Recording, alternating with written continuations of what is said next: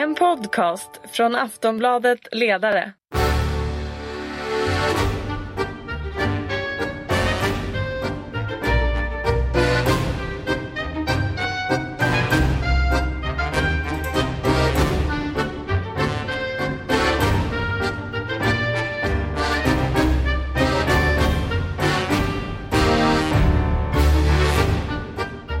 Ja, hej och välkomna till Den ideologiska frågan som idag kommer att återstartas av Aftonbladet Ledare. Det, podden eh, var ju tidigare från Politism och Erik Rosén som intervjuade här men jag heter då Anders Lindberg och är politisk chefredaktör för Aftonbladet. Eh, och tanken är att vi kommer att bjuda in gäster hit eh, i fortsättningen som just djupintervjuer. Och vår gäst idag är född i Forca i dagens Bosnien och Herzegovina. Hon kom till Sverige som femåring. Hon Kom in i kommunfullmäktige som 19-åring, blev kommunalråd vid 23. Hon missade att bli inkryssad i riksdagen med några få rösters marginal i valet 2014 men blev sen Sveriges yngsta statsråd någonsin vid bara 27 års ålder. Tiden som gymnasieminister blev en dramatisk resa i centrum för debatter om skolpolitik, integration, identitetspolitik och slutade lite snöpligt med att hon fastnade i en nykterhetskontroll på den svenska sidan Öresundsbron. Jag hade ansvaret för den svenska skolan. Jag hade svårt att möta Sveriges elever om jag inte tagit ansvar för mina egna handlingar, sa hon och avgick på egen begäran. Sen följde en tid i näringslivet som konsult och nästan precis tre år på dagen efter avgången blev hon utsedd till nytt regionråd för Socialdemokraterna i Stockholmsregionen och ledare för oppositionen i en region med över två miljoner invånare, en femtedel av Sverige. Välkommen hit, Aida Hadzialic. Tack, tack. Hur känns det idag? Roligt, ser fram emot att få jobba med politik igen. Ehm, känner att jag har mycket energi för det, så ja, jag ser fram emot det här. Tvekade du någonsin att komma tillbaka till politiken? Jag visste väl i hjärtat någonstans att jag ville komma tillbaka och att ehm, ja, det skulle ske på ett eller annat sätt. Ehm, men jag var också noga med att ja, ta tid på mig, göra något annat, Eh, få nya perspektiv, nätverk, eh, vidga mina vyer. Ehm, jag har ju varit i politiken sedan eh, jag var 16, ehm, det är länge ehm, och jag tror för varje för alla som är förtroendevalda och håller på med politik så är det bra att eh, bottna i hur samhället ser ut och att verka utanför eh, vad ska jag säga, de offentliga ramarna och det har jag gjort nu. Mm. Jag tror inte de flesta vet vad du har gjort liksom i mellantiden här. Vad, vad, liksom, vad har du gjort sen du satt i regeringen? Mm. Jag är jurist i grund och botten, jurkand eh, med fokus på, eller fokus, jag är specialiserad inom Europarätt. Ehm, så jag visste ju att jag på ett eller annat sätt ville jobba med internationell politik. Så jag har drivit en eh, firma ehm, inom Global Affairs, globala affärer, som ehm, jobbar både med internationell politik och internationell juridik. Så firman hjälper bolag både, och andra aktörer både i Norden och utanför Norden att förstå internationella marknader, regelverk, hur man ska navigera i det systemet och landskapet. Så, ja, jag har varit utanför Norden i mångt och mycket, eller ja, utanför Sverige i alla fall kan man säga, i mångt och mycket. Mm. Mm. Och, och det erfarenheter du nu tar med dig in i jobbet som politiker igen så att säga. Mm. Vad är det för erfarenheter du har dragit av det? Ja, men du vet, man, man, brukar prata om att Gud har fått en ny innebörd. Eh, globalisering, urbanisering och digitalisering. Det här är ju stora krafter som påverkar samhället, både Sverige och världen. Och någonstans har jag varit inne i eh, den sfären i tre år nu, eller två år ska man säga. Um, och det jag ser är att Sverige har en fantastisk konkurrenskraft och internationell position men vi måste ju alltid vara på tå för att bibehålla den positionen och jag har jobbat mycket med våra grannar i Norden och jag ser ju hur Finland och Danmark eh, och de andra grannarna eh, verkligen vill positionera sig mot Sverige för att visa att de minsann är bättre än vad vi är. Eh, och det får de gärna göra men då måste vi också visa att vi är ett av världens bästa länder och tänker fortsätta vara det även framledes. Mm. In, inför valet eh, 2014 så, så skojade Socialdemokraterna ofta om att, att Stockholms län var så misskött, eller Stockholmsregionen var så misskött med Nya Karolinska och rulltrappor som inte fungerade. Att det enda som skulle behövas för att vinna valet var att sätta upp affischer över hela Stockholm där det stod Moderaterna styr Stockholms läns landsting och sen skulle man vinna. Eh, det gjorde man inte. Va, va, vad beror det på? Jag var ju med och gjorde valutvärderingen för, eh, för hela regionen, för Socialdemokraterna i Stockholm eh, i samband med valet 2018 och det vi kom fram till eh, då var att Socialdemokraterna gjorde ändå ett bra val i det dåvarande landstinget och nuvarande regionen. Viktigt att poängtera så att man lär sig det där. Partiet blev störst, vi gick fram med tror jag 20 000 röster. Moderaterna imploderade, de minskade ju jättemycket och mycket berodde på, på, den dåliga, på det dåliga sjukvårdssystemet de har byggt upp här och NKS har ju, Karolinska vill säga, har blivit en nationell symbol för det. Eh, men vi konstaterar också att Socialdemokraterna behöver bli, vi, vi behöver berätta vad vi vill. Eh, vilka, hur vi vill styra sjukvården, hur den ska vara. Vi behöver också presentera en större idé för Stockholmsregionen. Bland annat då hur eh, ser vi till så att eh, hela regionen lever, håller ihop. Hur eh, ska infrastrukturen fungera? Vilken internationell roll ska vi ha? Vilken nationell roll ska vi ha? Så att vi får ett samlat grepp om Stockholmsregionens framtid där väljarna vet vad Socialdemokraterna står för. Sen finns det en pedagogisk utmaning i att det, regionen är den är stor och våra regioner runt om i landet har ett stort ansvarsområde. Men det är många som inte riktigt, eh, ja, men folk är inte införstådda med vad en region är och gör och där har jag ju nu ett ansvar att förklara det. Så vad gör den? Mm. Regionen eh, har ett eh, huvudansvar för eh, hur, vad ska jag säga, Storstockholm, det vill säga Stockholms stad och alla andra kommuner i, i det här området ska utvecklas tillsammans. Sjukvården är primäransvaret men det handlar också om infrastrukturen, eh, transportsystemen, eh, tillväxten, jobben, bostäderna som är en väldigt viktig fråga. Ehm, vi, vi ser faktiskt att vi har ett så kallat negativt flyttnetto till Stockholmsregionen för första gången på flera årtionden. Eh, och det här innebär att det är fler som flyttar mm. från Stockholmsregionen än vad de flyttar in. Och det här beror helt och hållet på vad det verkar att bostadsmarknaden inte fungerar. Folk har ingenstans att bo. Om, om man tittar på, på förra valet, efter valet, så gick Göteborgs universitet igenom vilka frågor som var viktigast för väljarna och då pekar väljarna ut sjukvården.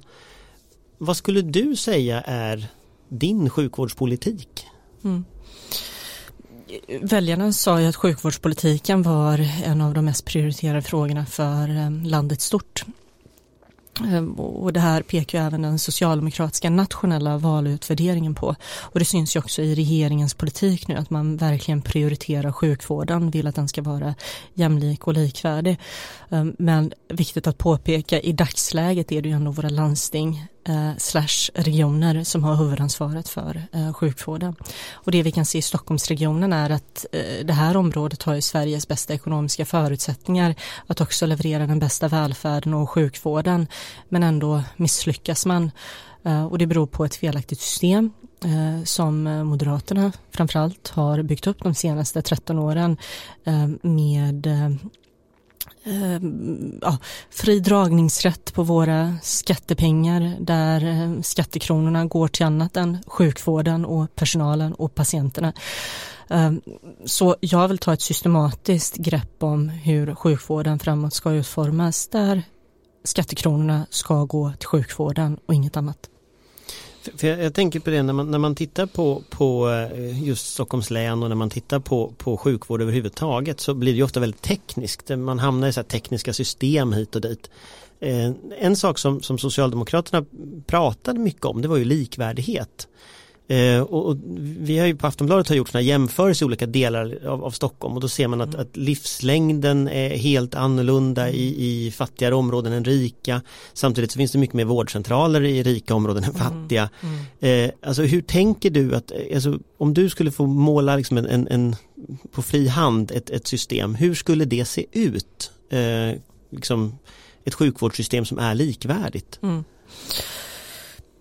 Då vill jag framhålla tre ledord. Det handlar om likvärdigheten, jämlikheten, eh, det handlar om tillgängligheten eh, och det handlar om att vården, sjukvården ska vara nära i hela regionen.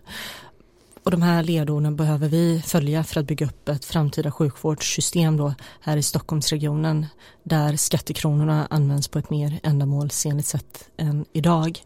Ehm, igen som jag sa här, det är ju inte ekonomin som är problemet för Stockholmsregionen. Här finns det mycket pengar men de används fel.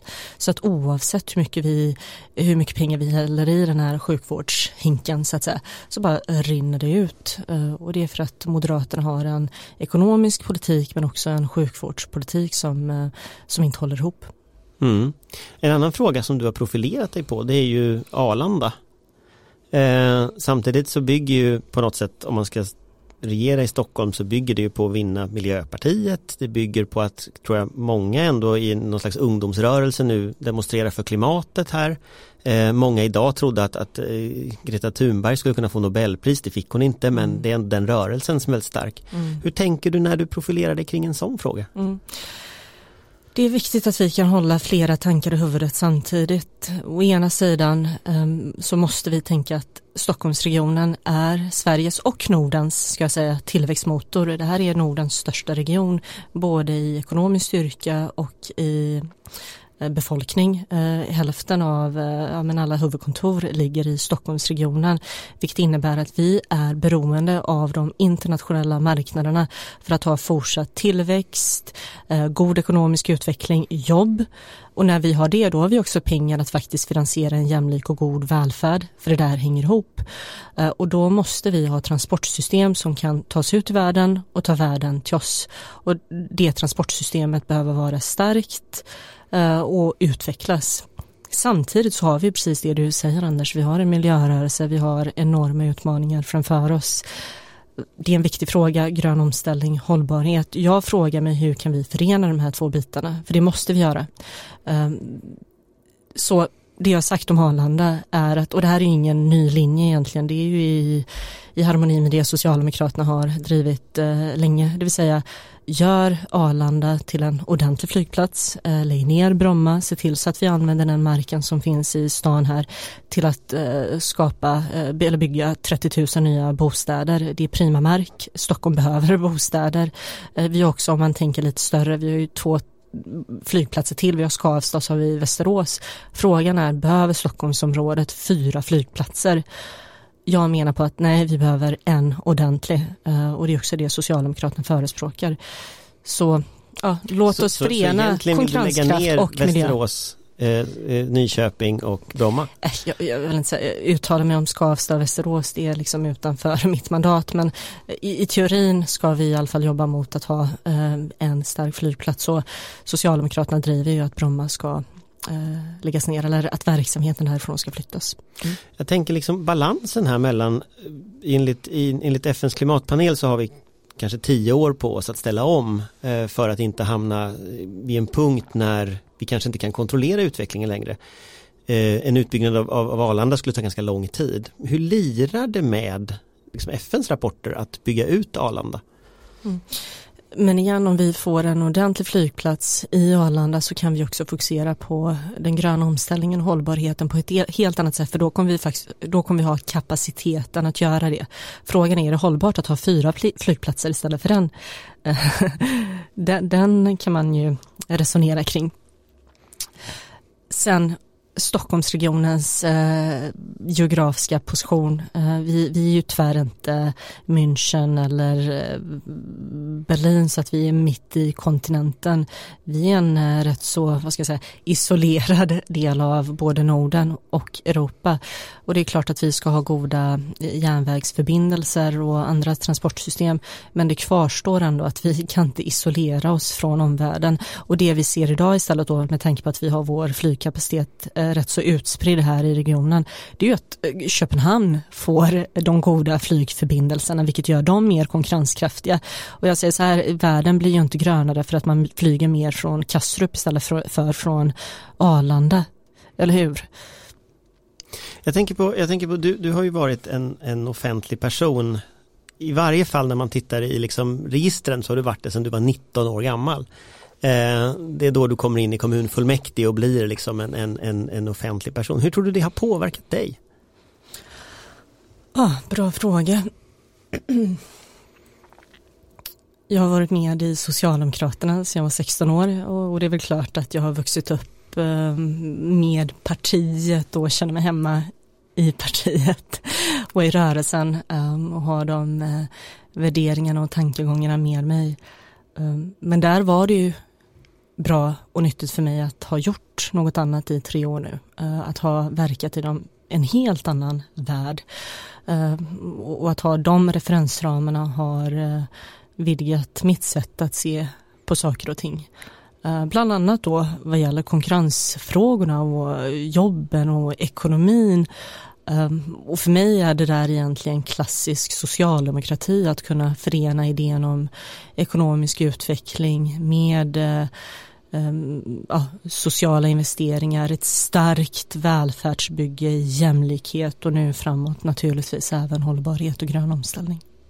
Jag tänker på när, när eh, om man går tillbaka några år i tiden eh, så, så blev, blev du ju vald som det yngsta kommunalrådet, eller yngsta kommunalrådet först och sen det yngsta statsrådet. Mm. Men, men när, när, du själv har berättat om din historia så har jag letat lite och då, då hittade jag ett tal från, från en LO-kongress i, i Paris tror jag det var. Mm. Eh, där du har berättat om, och det, det, det, här var samtidigt som flyktingkrisen var. Mm. Eh, så, så, så du pratar om din egen historia och jag tänkte vi ska lyssna på, på en liten del av det här talet. Eh, där, eh, där eh, du berättar om eh, när du var liten utifrån den upplevelse som då ja, 60 miljoner människor hade under flyktingkrisen och vi såg en mycket stor grupp flyktingar komma till Europa. Mm.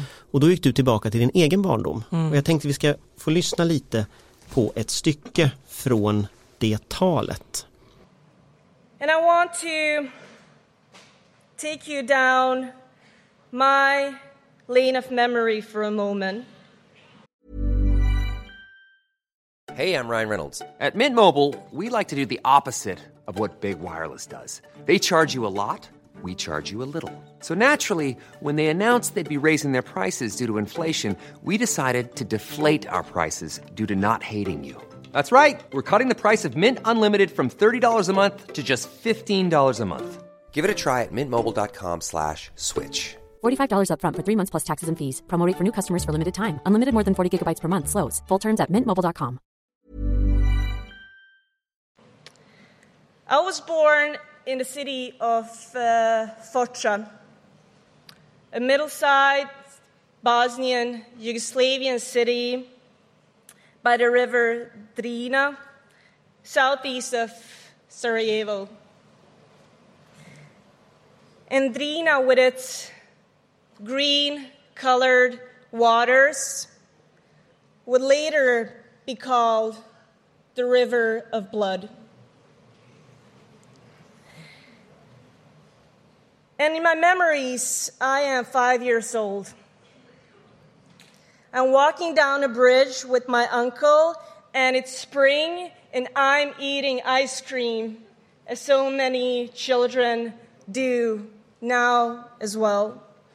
And all of a sudden, we meet a man crossing the bridge coming towards us, and he tells my uncle, Have you heard about what's happening in Croatia?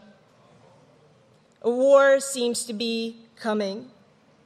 Whereupon my uncle replies, I know, I've heard about it, but I don't believe it will happen here. It can happen in our societies. And I remember standing there as the five year old me thinking, what's a war? What is Croatia? And what is here? But then I thought if the adults say everything is fine, then everything must be fine. But of course, everything wasn't fine. Hur tänker du när du hör det nu? Jag blir eh, berörd, får gåshud. Um, får jag alltid när jag tänker tillbaka på det här. Mm. Det, det, du berättar vidare i det här talet, det är när du kommer till Sverige. Mm. Hur upplevde du det? Um, ursäkta, när jag kom tillbaka, eller när, du kommer när jag kom till Sverige. Sverige. När du kommer till Sverige. Just det.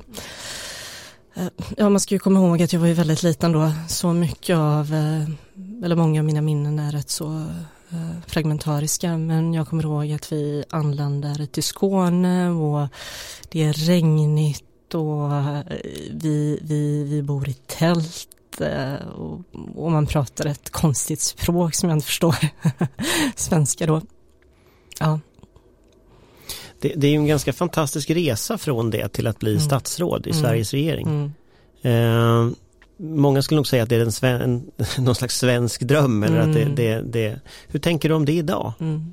Jag håller med och jag har faktiskt använt det uttrycket att Eh, vi pratar ofta om den amerikanska drömmen men jag vill prata om den svenska drömmen. Och jag är socialdemokrat för att jag tror på klassresan, allas rätt att kunna resa sig, att ha ett samhälle som möjliggör den resan eh, för att det finns styrka i varje individ. Eh, vi behöver bara möjliggöra det. Eh, och en devis som jag följer är att vi, vi stärker den enskilde genom det gemensamma.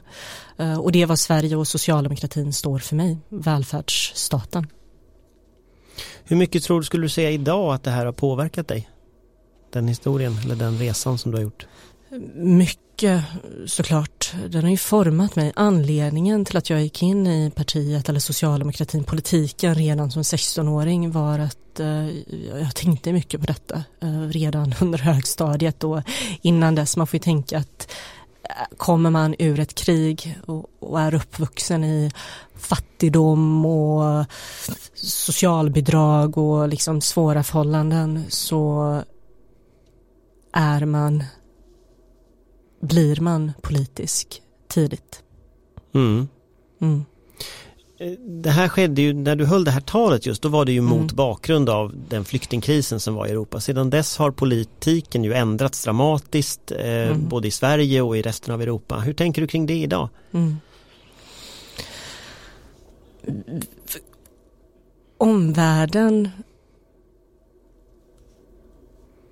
brinner den blir mer och mer komplex och det låter ju som en klyscha när jag säger det, jag inser det, men eh, betänk vad teknikutvecklingen kommer att medföra i framtiden. Man pratar ju om att AI exempelvis kommer revolutionera hur människan och världen fungerar. Ehm, vi blir mer och mer sammanbundna. Ehm, men det som hände 2015 var ju att vi fick många flyktingar till Sverige. Jag satt i regeringen då. Och vi tog ett, Sverige tog ett väldigt, väldigt stort ansvar, eh, vilket jag känner en stolthet över att vi gjorde då. Och det gjorde vi tillsammans med eh, Tyskland. vi var egentligen de enda två länderna som gjorde något. Eh, men samtidigt, i och med att Sverige tog det stora ansvaret som vi gjorde, så tycker jag också att det är rimligt att man nu, när det är lite lugnare, nu är det ju dessvärre problem i Syrien igen, Ehm, eh, och så kommer det nog vara, det kommer gå upp och ner och vi kommer behöva förhålla oss till det. Men allt som allt så blev det ändå lugnare. Och då måste vi också kunna anpassa migrationspolitiken och betänka vad innebär det här för Sveriges framtid? Hur ska vi bygga en bra välfärd? Hur ska vi se till så att alla människorna i Sverige får goda förutsättningar framöver? Ehm, och jag gör kopplingar till min egen Eh, vad ska jag säga, resa i Sverige såklart att eh, jag, är, jag är väldigt tacksam för att Sverige hjälpte mig och min familj i början av 90-talet, den stora flyktingkrisen, eller när många kom från Jugoslavien och Bosnien. Men, men jag förstår också att man efter kriget då, eller när det hade lugnat ner sig, sa att nu kan inte vi ta emot fler för att nu måste vi integrera de som har kommit. Mm. Om du ska dra erfarenheter från den tiden till de flyktingar som är här idag som har kommit. Det var ju ja, ungefär dubbelt så många som kom under, under flyktingkrisen den här gången jämfört med som kom från Bosnien. Så det är mm. andra siffror. Men, mm. men vilka lärdomar drar du själv utifrån dina erfarenheter från den tiden i hur man kan integrera människor? Mm. Ja, för det första så tror jag att eh, vill man så eh, så, så, går det. Och det visar ju min egen eller vår resa på att eh, den svenska välfärdsstaten fungerar väl. Men det, men det hängde också ihop med att man då vågade säga att okej, okay, efter 95 så kommer vi strama åt migrationspolitiken för att få ordning och reda på situationen. Och det var den svenska välfärdsstaten som blev min stora möjliggörare. Och så vill jag naturligtvis att det ska vara även från de som flytt eller flyr från Syrien, ehm, att de ska komma hit och bli en del av samhället där man bidrar ja, Men om, mm. om man vill använda välfärdsstaten som instrument idag, mm. eh, då har man ju det lilla dilemmat att den har ganska lite pengar. Mm. Man pekar på att kommunerna till exempel har, kommer att ha underskott på ungefär 90 miljarder mm. på ett par års sikt. Mm. Eh, och det är väl en runda slag hälften av kommunerna som, har, mm. som går med underskott. Alltså, det, den, alltså, kommer man att kunna lösa integrationen utifrån det? Jag hoppas det, eller det måste ju vara ambitionen att vi ska ha en stark välfärdsstat även framöver. Det är ju socialdemokratins eh, huvuduppgift och att vi ska ha jämlikhet över hela landet. Eh, och då krävs det att man vågar ha en konsekvent migrationspolitik framöver. Det handlar om att bygga upp välfärden genom att eh, investera i skolan, vården, omsorgen, sjukvården och att vi gör det på ett sätt så att hela landet ja, så att det här kommer till godo över hela landet. Och det är ju regeringens ambition eh, och det är det man kämpar för nu tillsammans med eh, ja, de andra partierna. Eller du, du har ju gått ut och sagt att du inte ställer upp på det här utjämningssystemet mm. till exempel. Mm. Som ju handlar om att fördela pengar från Stockholmsregionen till övriga delar av landet i ganska hög utsträckning. Mm. Hur tänker du att kommunerna ska få pengar då? Jag måste faktiskt rätta det där. Jag har inte sagt att jag är emot utjämningssystemet. Jag har bara eh, sagt att mekanismen kan byggas upp på ett annat sätt. Det vill säga, jag tror precis som regeringen och säkert alla socialdemokrater att vi ska ha jämlikhet hela landet. Däremot så har Socialdemokraterna i Stockholmsregionen sagt att det här bör finansieras via staten, inte via Region Stockholm, för att vi har problem med ekonomin även i Region Stockholm. Jag berättade här precis att eh, sjukvården blöder. Eh, det saknas resurser och det beror på den ekonomiska politiken som Moderaterna har fört här i Stockholmsregionen. Eh, men trots det så behövs pengarna här. Så eh, det finns ingen, eller bör inte finnas någon stad-landkonflikt utan vi ska tänka att hela landet ska ha det bra. Men var ska pengarna komma ifrån i så fall? För att det är ju klart att staten eh, säger ju, eller Magdalena Andersson vill ju betala av på statsskulden och man ska leva upp till 73-punktsprogrammet och så vidare. Det finns ju en massa andra mål. Mm. Eh, vilka av de målen tänker du man kan ta bort? Mm. Men vi har ändå trots allt en eh, rätt så välmående stat eh, och jag tror att man kan finna en klok lösning på det här. Men om du ska ge ett råd till Magdalena Andersson, vad kan hon ändra på? Nej, men vi har sagt att eh, staten borde stå för finansieringen, sen får man samtala om detta på vilket sätt det kan ske. Men inga tips? Till Magdalena Andersson tänkte jag. Eh, Magdalena Andersson är en klok kvinna, en bra stat statsminister eller på Finansminister. Ja, det var det en intressant freudiansk felsägning där. Tror du att det blir hon som blir eh, efter Stefan Löfven? Ja, det vill jag inte ge mig in i. Nej, det förstår jag.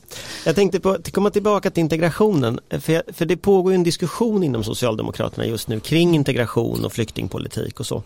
Eh, och om du får liksom välja mellan två poler i den debatten. Vi sätter den ena polen så sätter vi Jimmy Jansson som är, som är eh, kommunalråd i, i Eskilstuna och i den andra polen så kan vi sätta till exempel tro och solidaritet mm. som tidigare hette broderskap där, där Jimmy Jansson vill se liksom mera färre flyktingar och mera, mera kontroll så att säga på systemets stramare migrationspolitik medan tro och solidaritet protesterar mot detta mm. ganska, ganska tydligt. Om du ska placera in dig själv på den skalan, var finns du? Mm. Jag brukar säga att jag är en klassisk socialdemokrat och det är så jag identifierar mig. Eh, de som har hört mig prata om eh, migrationen i, i, i det politiska samtalet vet att eh, jag har refererat till Göran Persson och jag tycker att vi, vi, vi får inte agera historielöst här. Göran Persson hade en klok lösning på migrationspolitiken där han å ena sidan hjälpte människor som var i nöd samtidigt som han såg till tillsammans med Moderaterna då att vi hade en reglerad eh, migrationspolitik där det rådde ordning och reda där eh, men Sverigedemokraterna knappt fanns som en politisk kraft i Sverige. Och sen då 2006 när Göran Persson eh, försvinner från den politiska scenen så går eh, Moderaterna in med sin allians och då liberaliserar de ju migrationspolitiken eh, väldigt mycket. Och tittar man på de här kurvorna så ser man att det är 2006 när det liksom så här sticker iväg och då handlar det ju om många komponenter. Det handlar, jag tycker det är synd att debatten ofta bara fastnar i eh, flyktingfrågan. Eh, den får man ju beakta såklart. Men det handlar om arbetskraftsinvandringen eh, och mycket annat. Där har ju LO bland annat varit ute och pratat om att man behöver se över hur eh, marknaden för så kallade eh, lågkvalificerade jobb ser ut, där vi ser tydliga undanträngningseffekter som behöver hanteras. Eh, vi behöver också diskutera vilken påverkan detta har på välfärdsstaten. Så för att gå tillbaka till din fråga, eh, jag står väl där Göran Persson stod. Och var står han på den här skalan tänker du? Han är en klassisk socialdemokrat. Och jag tänker tillbaka till min skala. Om man tar Jimmy Jansson eller Tro och solidaritet. För båda de skulle nog hävda att de står för klassiska socialdemokratiska mm. idéer. Det är svårt att säga eller sätta sig själv på en skala igen. Vi, vi måste kunna tänka flera tankar i huvudet samtidigt. Vi Eh, behöver stå upp för asylrätten samtidigt som vi diskuterar igenom migrationspolitiken så att den är balanserad. Det kan vara så att vi nu behöver föra en stram migrationspolitik för att också kunna hjälpa människor när det väl brinner och är krig för att ha kapaciteten i välfärden. Ehm, det handlar om arbetskraftsinvandringen. Ehm, ja, så eh, låt oss inte blanda ihop korten här utan verkligen ha en saklig och djup diskussion och det har vi ju nu i socialdemokratin vilket jag tror är bra. I, i eh, den här, när vi spelar in detta så är det fredag och mm. Eh, det är då tre tre dagar sedan, två dagar sedan, som Turkiet invaderade Syrien. Mm. Eh, om du tänker att vi får en ny situation liknande den som vi hade 2015. Det finns ingenting mm. som tyder på det just nu mm. men det är återigen en, en, typ av storkrig som kan skapa det. Mm. Vad tänker du att Sverige ska göra i det läget? Mm som sagt, asylrätten är viktig och den ska vi stå upp för. Eh, men det är för tidigt att uttala sig om detta. Som sagt, jag tycker att framöver så behöver vi en konsekvent och tämligen stram migrationspolitik och då finns det flera olika komponenter i det. Eh, förutom då själva eh, flyktingfrågan, arbetskraftsinvandringen är en annan sådan. Så jag ska inte fasta mig med något svar här. Men om du, tycker, om du får mm. välja där så att säga, mm. för, för det, du, du, du är inne på det så att säga, mm. är, är asylrätten viktigast eller är liksom arbetskraftsinvandringen viktigast mm. eh, att, att upprätthålla eh, så säga, systemen inom. Mm. Eh, om du får väga dem mot varandra, vad, vad vill du förändra och vad vill du bevara? Mm. Jag vill egentligen ta ett helhetsgrepp kring detta. Ehm, men eh, jag förstår LOs linje vad gäller arbetskraftsinvandringen. Där har ju Karl-Petter Thorvaldsson varit eh, tydlig eh, och jag håller med honom. Sen vad gäller asylrätten, ja, vi ska stå upp för den, men vi kanske också på det behöver föra en stram eh, politik för att när det väl brinner och är krig kunna hjälpa människor. Men där vi däremellan säger nu får vi lugna ner oss lite för att vi behöver Socialdemokraterna måste ändå alltid ha den svenska välfärdsstaten för ögonen som, eh, ja, som nummer ett. Jag tänker på om vi går från den svenska välfärdsstaten liksom mm. ner till skolan som du mm. var ansvarig för, eller gymnasieskolan som mm. du, du var ansvarig för.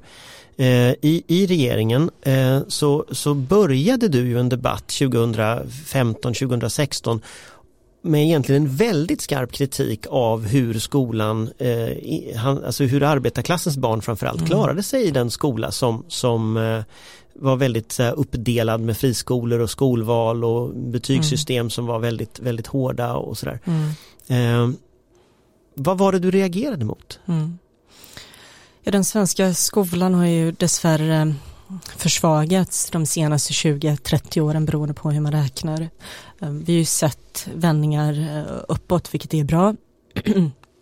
Men om man ska problemformulera så handlar det i mångt och mycket om att vi, vi hade en eh, tämligen eh, likvärdig skola i enhetsskolan där staten hade ansvar för att eh, ja, hela landet skulle ha likvärdig utbildning. Det som hände då ja, tidigt 90-tal är att vi får en stor decentralisering av den svenska skolan. Både med en kommunalisering och en vad jag kallar marknadisering, det vill säga att vi, vi införde ett marknadstänk i, i, i skolsystemet. Vilket innebar att vi å ena sidan ville ha likvärdighet men vi byggde upp ett system som gick i helt motsatt riktning.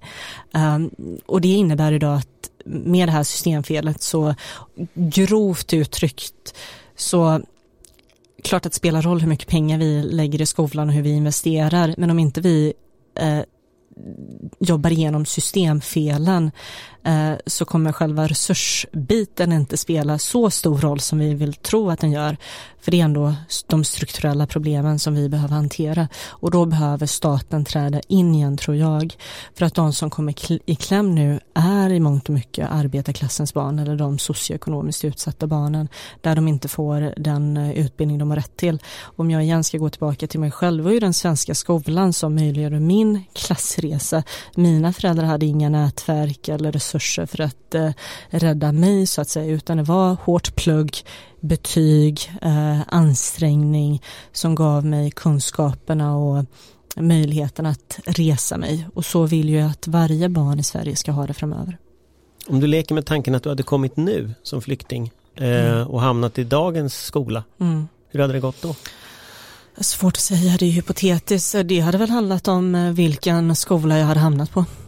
Så är det. Det är ju ett lotteri dessvärre och så ska det inte vara. Men tror du lösningen är att om, om du, du, du nämnde förstatliga eller att mm. statlig, statlig kontroll över skolan, alltså utifrån dina erfarenheter, skulle du se en statlig skola, förstatligande av skolan, som mm. Liberalerna varit inne på till exempel? Mm. Eller hur ser du liksom, hur, hur ser strukturlösningen ut mm. på strukturproblemet? Mm. Nu har ju även Socialdemokraterna rört sig i den riktningen och januariavtalet säger att vi ska utreda en statlig skola eller i alla fall något som går i den riktningen och um, det är inte bara Liberalerna som har fört fram det här ska sägas utan även Vänsterpartiet exempelvis och det finns ganska många socialdemokrater som också delar den uppfattningen. Så jag tror att vi rör oss åt det hållet. Sen är frågan på vilket sätt det ska utformas och när. Men vad vill du? jag, jag, tror som sagt att staten behöver ta mer ansvar och jag är inte helt främmande för att staten ska bli huvudman igen. Men ja, det här är ju verkligen mina åsikter ska jag säga och inte partiets officiella ståndpunkt på något vis. Mm. Nej, men det är väl mycket debatter som inte, inte är det. Mm. Precis. Tänker jag. Om man, om man, eh, lite för att avrunda så utifrån eh, framtiden. Eh, vi, vi, är mitt i en, en, eller börjat på en mandatperiod där du har ett 73-punktsprogram som lite låser politiken. Mm. Eh, vi ser att Socialdemokraterna och Sverigedemokraterna börjar bli jämnstora mm. i opinionen. Utifrån din egen, liksom, dina egna värderingar, vad bör man göra? Mm. Ett, Socialdemokraterna behöver även i framtiden vara välfärdspartiet. Vi är det, men folk behöver börja uppfatta oss som det på ett mycket tydligare sätt. Eh, då handlar det om att föra en ekonomisk politik som fördelar. Det handlar också om att föra en ekonomisk politik som skapar de ekonomiska förutsättningarna för att kunna fördela, det vill säga eh, ekonomisk utveckling, tillväxt, konkurrenskraft, jobben, eh, allt det som ja, vi inledde med att prata om. Eh, men sen handlar det också om att eh, hantera eh, migrationspolitiken där vi behöver hitta ett klokt sätt att förhålla oss till vår omvärld samtidigt som vi för en eh, ja, folkförankrad eh, migrationspolitik ehm, som, eh, som hänger ihop med finansieringen och kapaciteten i välfärden. Om du konkretiserar alltihopa det där, tack. Vad får du då? På vilket sätt? Jag tyckte jag var konkret nog. Jag tänker, vi börjar med välfärdsstaten. Du måste finansiera den. Hur gör du? Mm. Finansminister jag vet, Magdalena Andersson. Om vi leker med hon, att även andra än hon, hon kan ha uppfattningar. Hon, hon gör mycket för att finansiera välfärden och eh, våra kommuner framför allt.